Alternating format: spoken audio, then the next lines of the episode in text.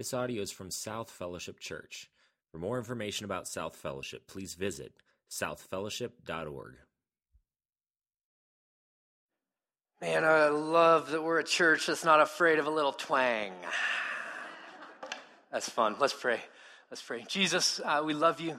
We, we long to learn from you this morning. And so, Spirit, would you stir our hearts? Would you uh, mess with us a little bit? Um, we're inviting you to move, to change us, that we might look more like Jesus. It's in his powerful, precious name that we pray. Amen and amen. Up until um, two Wednesdays ago, I held a title in my home that now that it's gone, I've realized I deeply and dearly loved. It was the title of being the only driver in our house that had not gotten into an accident and totaled one of our cars. Well, that all changed on my way to work uh, two Wednesdays ago. I was at a stoplight. I was the first in line, and uh, the light turned green, and my son started crying in the back seat. I looked in the rearview mirror, noticed his pacifier was out, and I started to dig around in the back seat. Um, while I was driving, of course, because we wouldn't want to stop to do that. Um, and so I was going, and, and the light in front of me was green also, and I figured that the cars were going to start going. And when I looked back at the road, the cars were going nowhere, and I hit the brakes right before I hit the car in front of me. Not exactly my brightest moment. I was stood on Broadway, and uh, at least five or six of you passed me. Uh, you let me know because you posted on my Facebook wall, Hey, you moron, I just saw you on the side of Broadway. Thank you. I appreciate you and love you too. No, I'm just kidding. You were very kind. You were very kind. Uh, as I've studied, though, this book of Acts, I see all around uh, the story of the early church these, these sort of these crashes where life is just going a certain direction. And all of a sudden, things change, and all of a sudden, things are different, and, and, and your story may be similar. That, that life at one point in time was going a certain direction, and then there was just a stop. I mean, you do know, don't you, that we're all one phone call away from our lives being completely changed. It's a pretty humbling reality to live in. And as a, as a pastor, one of the things that I'm privileged to do is to interact with people who, who get to that point in life where, where they just say the wheels are falling off and there's the, it's just, it's a crash, it's a mess, it's a, help me out, help me out. And can I tell you the, the number one thing that most people come in and talk to me about? The number one thing that most people say, hey, life just isn't going the direction that I wanted it to, that, that, that my hopes and my dreams and my thoughts about what the future looks like are completely different. The one area that the most people come and interact with me about is in the area of relationships. It's as though we're just wired for them and we have such a hard time doing them. I don't know if you can I don't know if you can relate maybe with the holidays coming up you have this picture in mind of like oh happy Thanksgiving yes, let's do this again.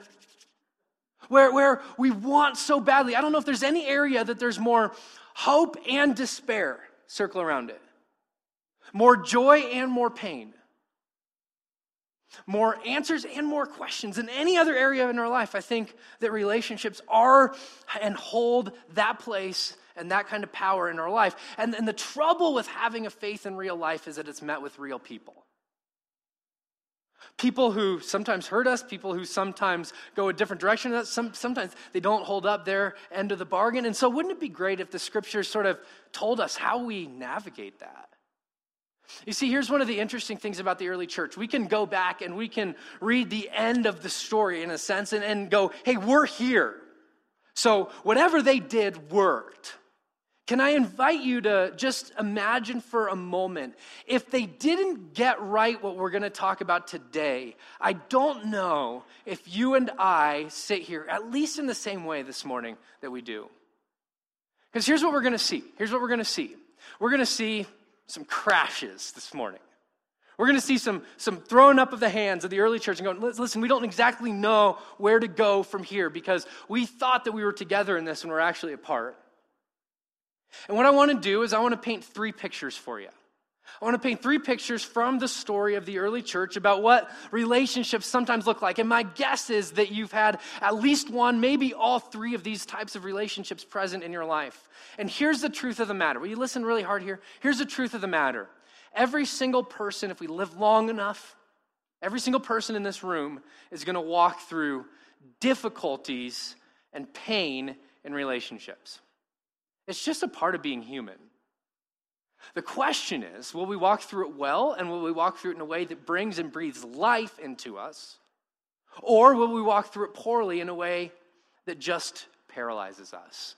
Here's the big idea I'd like to wrap our hearts and our minds around this morning, and it's this. It's a simple idea, but here, here, here it is. Let me just throw it out there that a healthy understanding of relationships and, and the way that God's uniquely wired and programmed us, and the way that that wiring and program meets a real world with real people in it.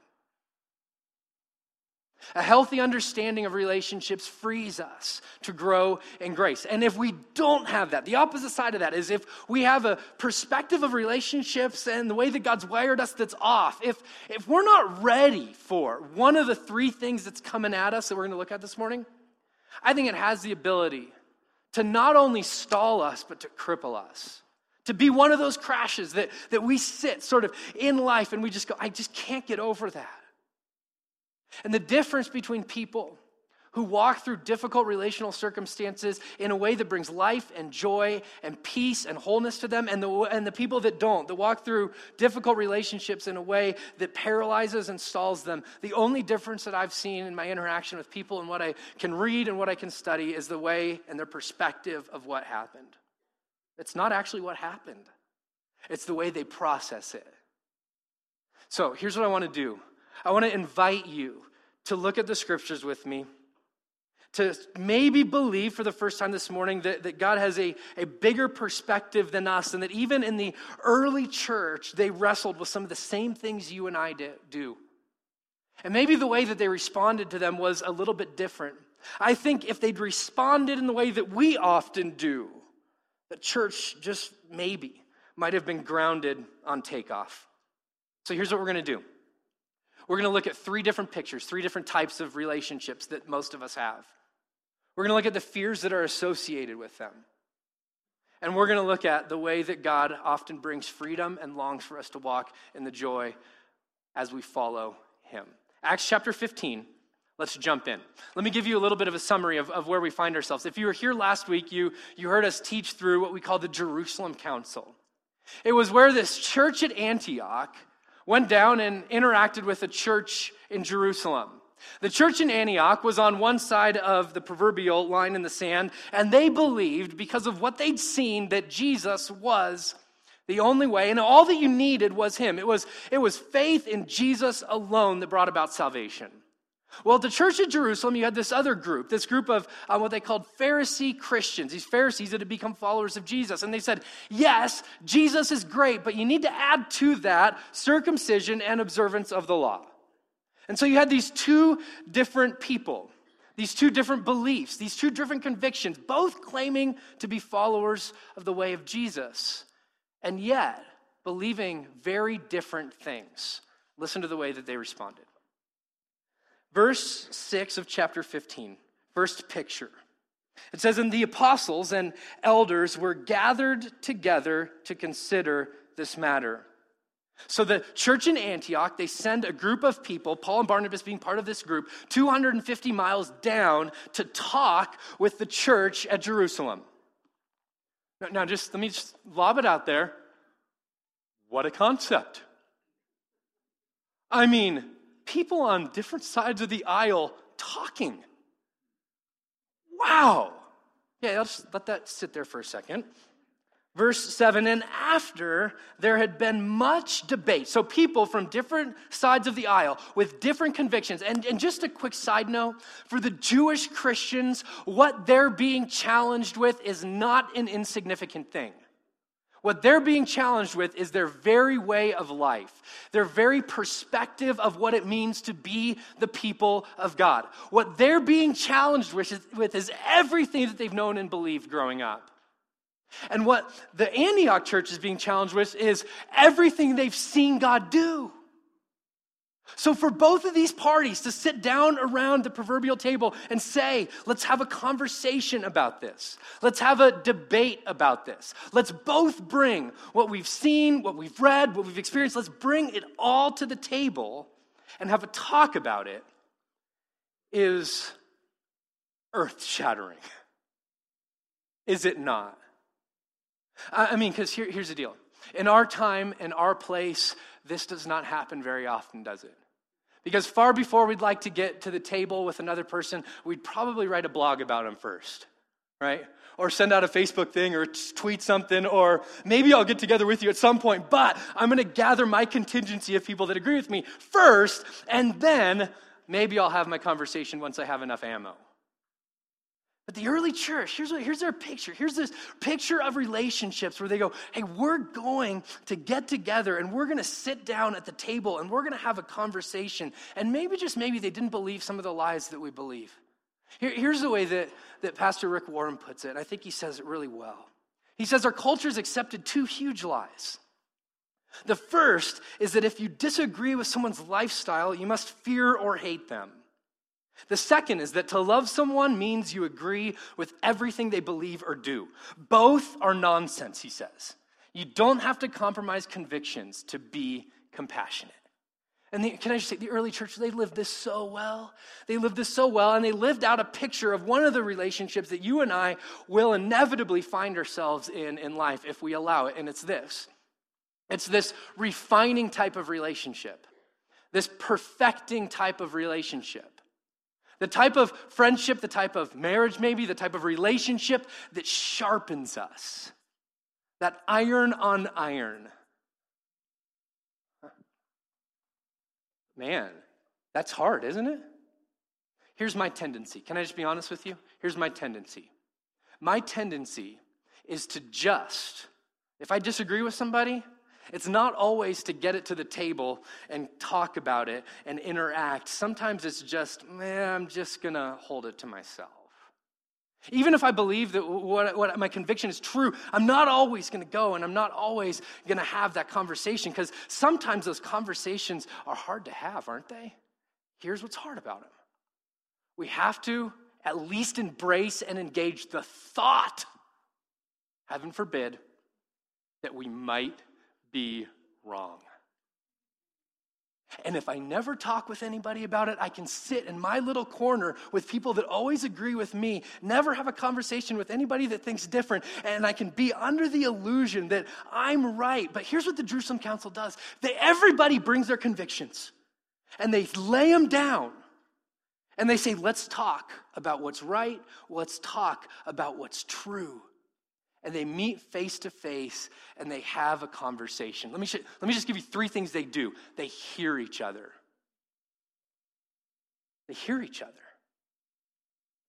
Can I propose maybe that some of you are walking through things in relationships and friendships and maybe even in a marriage where these few things could be life giving to you? They sit down across the table and they hear one another. Wow. They don't just talk, they listen. This is, this is pretty Crazy stuff. Revolutionary, right? They don't just talk, they listen. Two, they approach the conversation with a willingness to change. That's part of this fear, right? Of, of I might be wrong. If I allow other people to speak into my life, if I have these type of relationships, if I have these type of conversations, I might need to change some of the things that I think or believe. Not easy, huh? Not easy. It's far easier to just lob partial truths, isn't it? And make caricatures of the other person. And, and you, X, Y, you can go on and on and on than it is to sit across the table and actually hear and be open to maybe changing. Maybe changing. Now, don't get me wrong. They both go in with their convictions. They both go in with this is what we believe to be true. And they lay it down and they say, let's align this with God's word and with the reality of what we've seen. Let's do that. I love the way that Ken Sande, in his great book, Peacemaking, puts it. He says this He says, Conflict is one of the many tools that God will use to help you develop a more Christ like character. Man, but it's one of the tools I hate most, right? We just be honest. Um, thank you for that, Lord.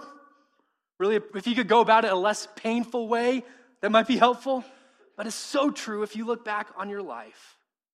My guess is that these are the types of conversations that God has used to shape and to mold you. There's an honesty and respect about the way that goes about it. And finally, there's a, there's a mutual submission. They, they live out Ephesians 5.21. Submit to one another out of reverence for Christ. The early church, they, they live this out. They bring this to the table. I, I wonder for you in your life right now, are there any conversations that you're avoiding? Are there any sort of elephants in the room that need to be talked about? Are you willing to go there? In friendships, in marriages, with your kids? Are you willing to have that conversation that you know needs to be had? Can I just tell you, will you look up at me for just a second? We don't stumble into these type of relationships.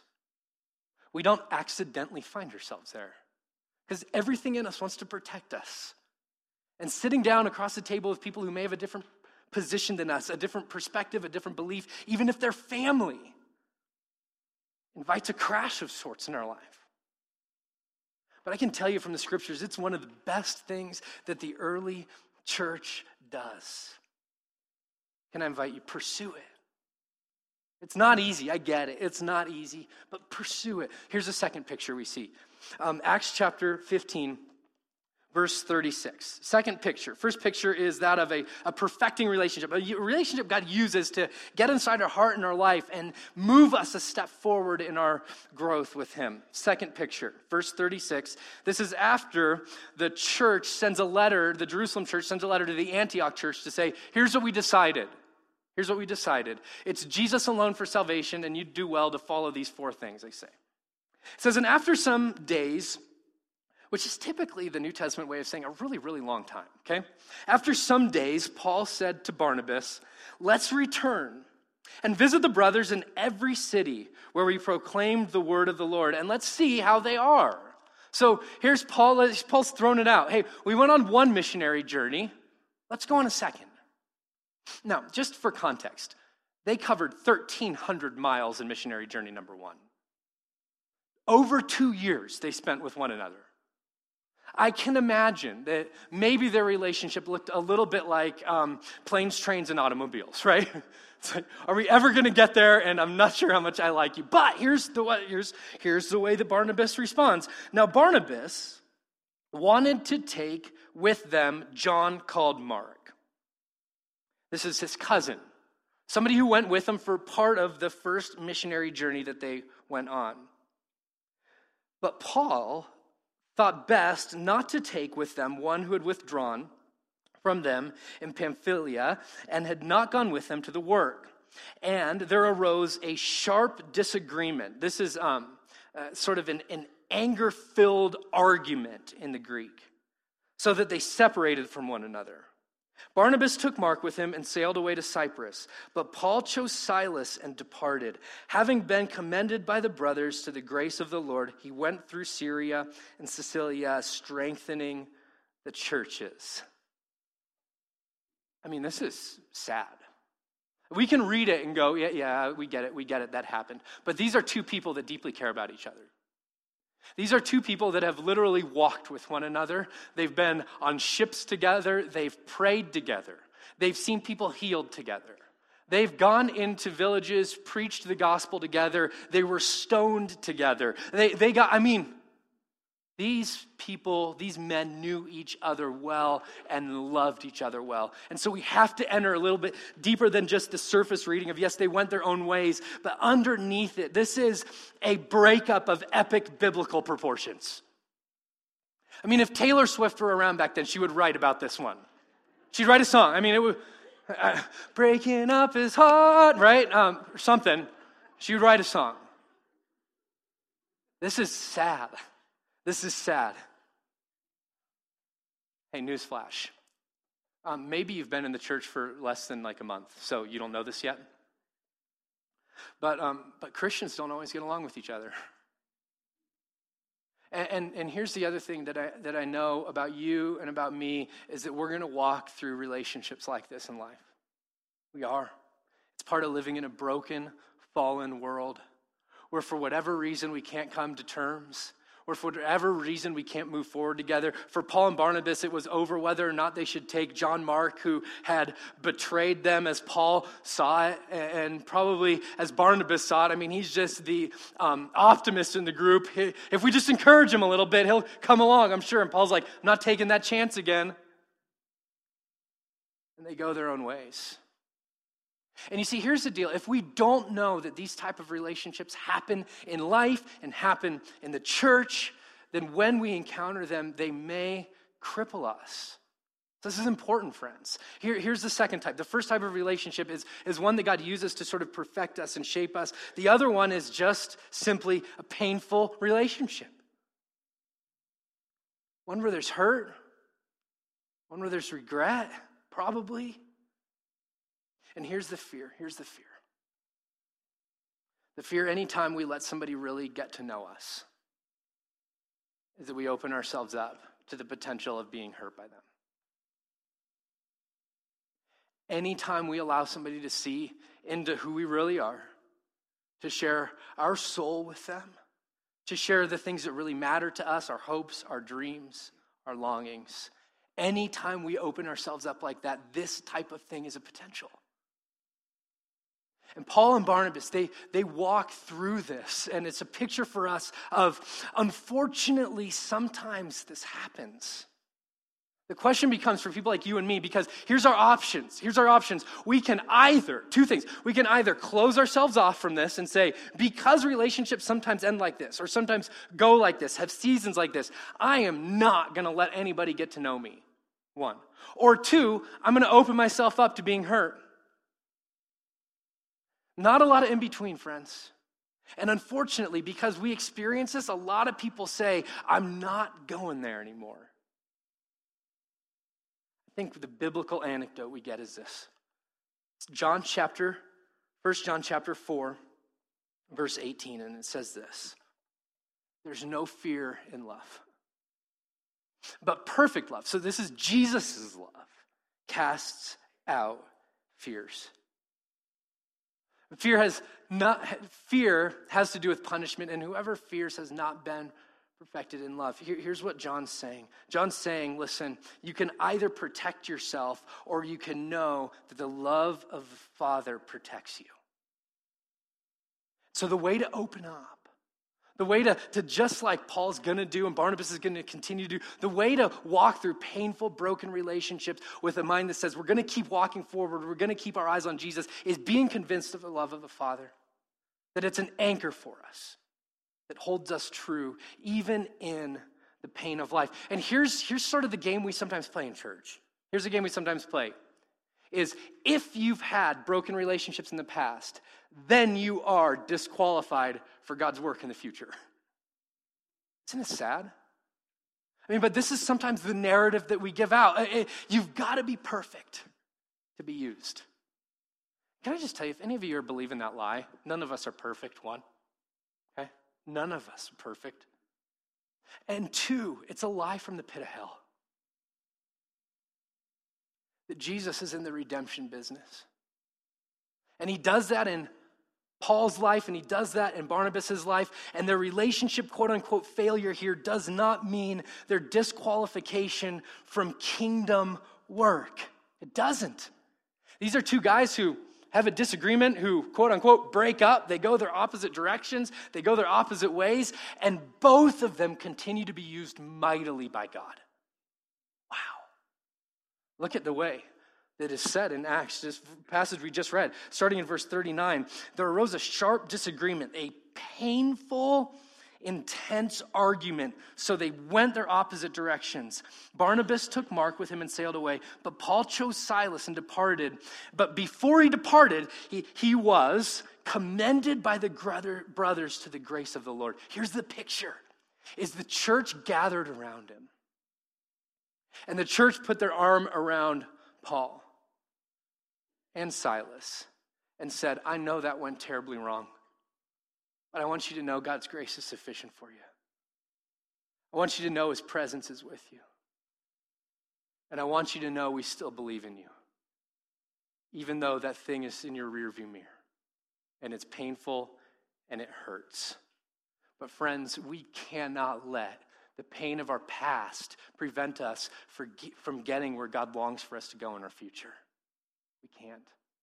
And unfortunately, sometimes this is the way that relationships go. They go their separate ways. And we don't say that enough in church, do we? I mean, sometimes that's the reality that we live in. And, and I can just, just want to say to you if you go, I'm in a marriage that I feel like is going that direction, can you go to, to picture one first and get across the table and talk about it, please? The other, the other question we have is well, what about forgiveness? What about forgiveness? I mean, doesn't the Bible talk about being a forgiving people? Yeah, yeah. In fact, Paul writes about it himself. Listen to what he writes in Colossians chapter 3, verse 13. He says, Bear with one another and if one has a complaint against another, forgive each other. I'm going, um, how about taking your own advice, dude? As the Lord has forgiven you. Well, see, here's the thing. Here's the thing. Can I tell you the, the things we often get wrong about forgiveness? Here, here's what forgiveness is forgiveness is a canceling of a real or perceived debt that we think somebody owes us. You were wrong, so you owe me this. You hurt me, so you owe me this. You treated me poorly, and now I need something from you. Forgiveness is saying, I don't need anything from you. All debts are canceled. Forgiven. I love the way. I love the way that the author Lewis Smedes puts it when he says this. He says, when you release the wrongdoer from the wrong, you cut a malignant tumor out of your life. You set a prisoner free, but you discover that the real prisoner was yourself. Right. But here's what forgiveness isn't. Here's what forgiveness isn't. And here's how it applies to, to Paul and Barnabas' situation, because it's very possible that they forgave each other and went their separate ways. Here's what forgiveness is not forgiveness is not the same as reconciliation. Forgiveness is not forgetting. Let me say that again. Forgiveness is not forgetting. Not the same. And forgiveness does not mean the relationship is restored to the way it was before. So I've interacted with people who feel like, well, I was, I was in a abusive relationship and I got out but in order to forgive the person who's hurt me, it means that I need to go back to it. Can I just say that's not forgiveness? That's not what forgiveness demands of you.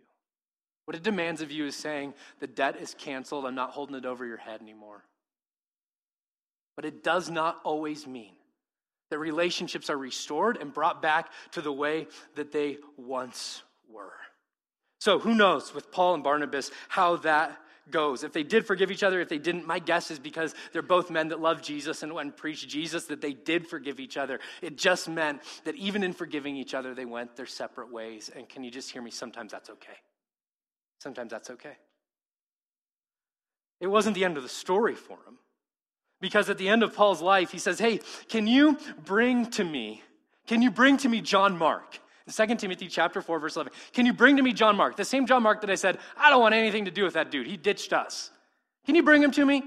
Because he's useful to me. So, long term perspective, friends. In the short term, some things are really painful and really hard and really difficult. And in the long term, sometimes God, in His grace and in His mercy, reaches down and redeems even those really dark, difficult things. Somehow He did so here. Picture one is of relationships that sharpen us. Picture two is of relationships that are painful. Picture three, Acts chapter 16, verses 1 through 5. It says, And Paul came also to Derbe and to Lystra.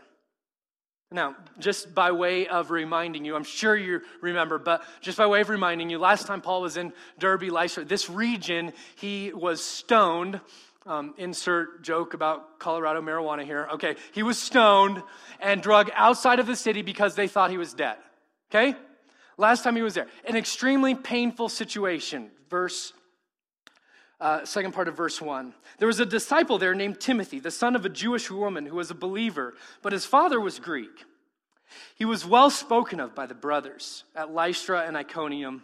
And Paul took him and circumcised him because of the Jews who were in those places, for they all knew that his father was a Greek.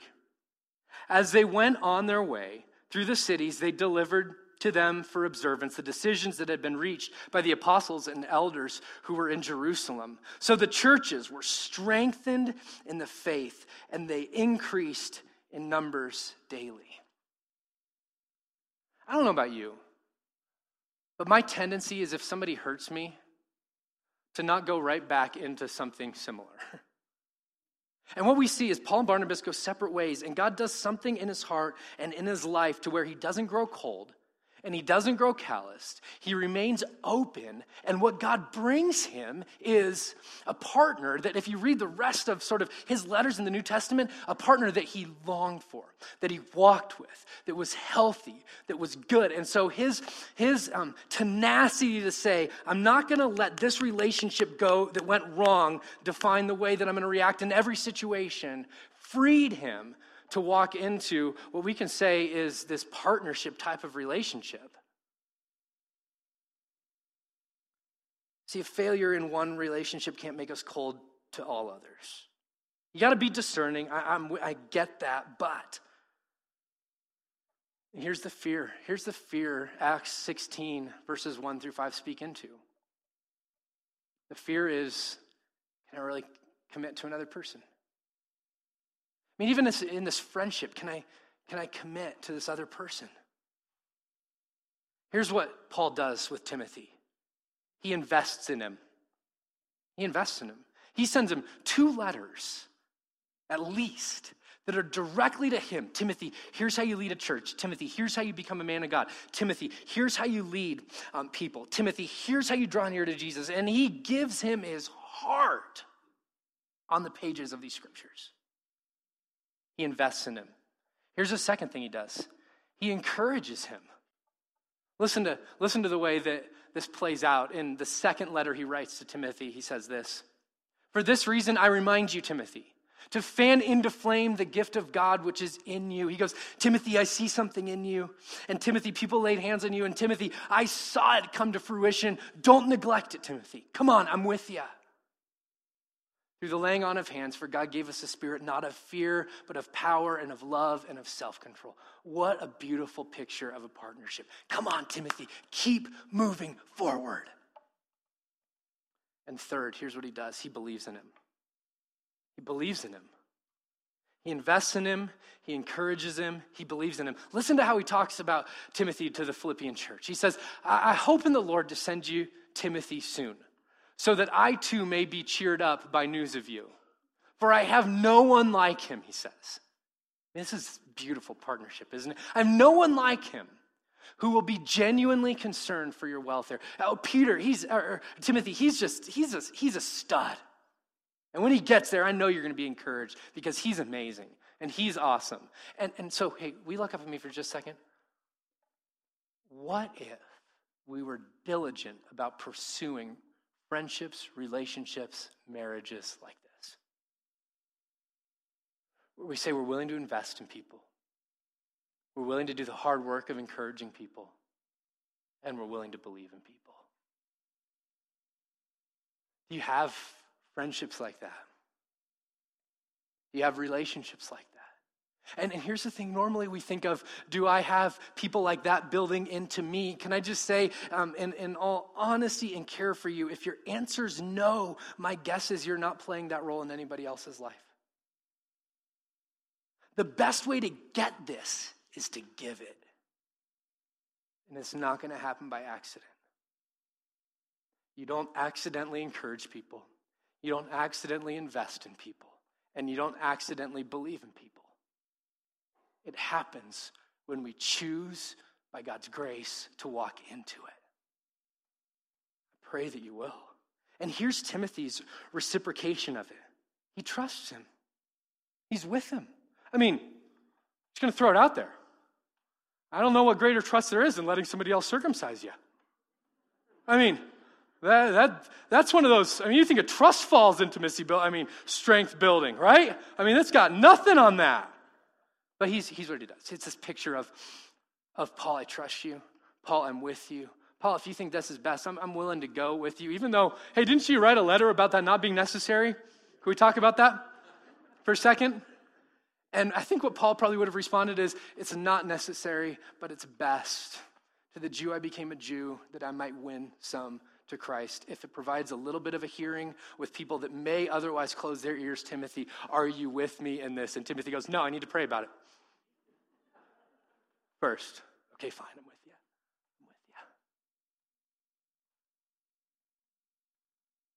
Three pictures relationships that sharpen you by confronting you, relationships that are painful because they break, and partnerships where God graciously provides somebody to walk alongside of you. Can I tell you, the, the perfecting relationships and the partnerships, they, they, they necessitate time, energy, resources, investment. They're not gonna happen by accident. And to be the type of people that move forward from painful relationships, it requires time, energy, investment. It's not gonna happen by accident because the most natural thing is to just get stuck and crash and look at the debris along the road. But can I just tell you, God wants way better for you? God wants way better for you. And so here's the invitation to you and to me this morning. The question I think God would ask is in the relational milieu that we live in, will we sink our anchor into the one who will not change? Will we invest our life in the one who will not change? Will we say to Jesus, Jesus, you are sufficient for us. You are enough for us. We're walking forward with you in a way that would honor you and love you with our heart, soul, mind, and strength. And we're going to trust you with the way that these things turn out. God, we're going to invest in relationships where we can sharpen people and they can sharpen us, in partnerships where we can walk the journey of life and faith in Jesus together. And we're not going to let the painful broken relationships that we'll all experience, we all will, to different degrees in life. We're not going to let it take us out of the game. Too many of us have for too long. And I pray that the Spirit might stir redemption in our hearts this morning. Let's pray.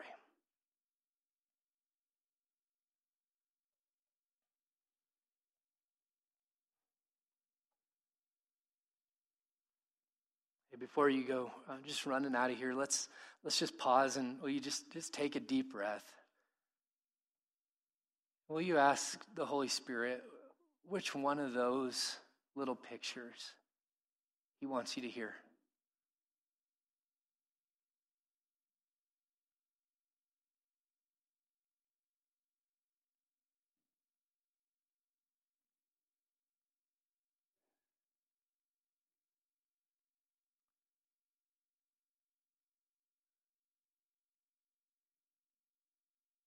Search us, O God, and know us.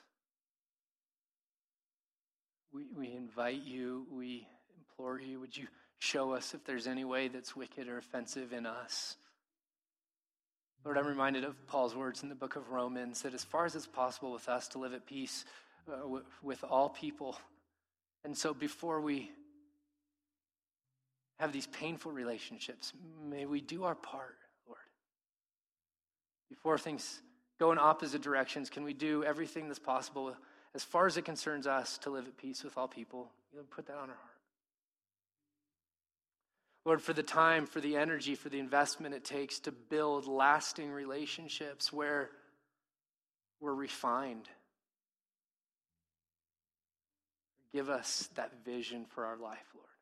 Help us make the sacrifices necessary to get at the table with people we may even disagree with. And Lord, for those who are in this room this morning, and in their rearview mirror is a broken relationship, a painful relationship, one they wish they that had gone a little bit differently. Lord, I lift my brothers and sisters up to you. May you remind them, Jesus, that your grace is sufficient, that their past has not determined their future, but that you do.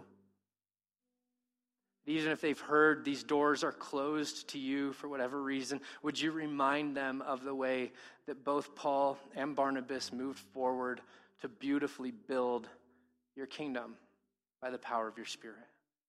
So, for those who think that thought that they were out of the game, would you invite them back in?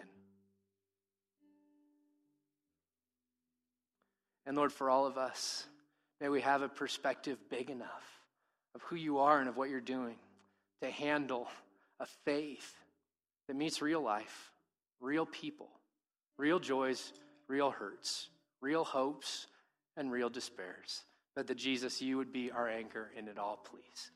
It's in your powerful name we pray. Amen. This audio is from South Fellowship Church. Feel free to make copies of this message, but please do not charge for those copies or alter the content in any way. For more information about South Fellowship, please visit us at southfellowship.org.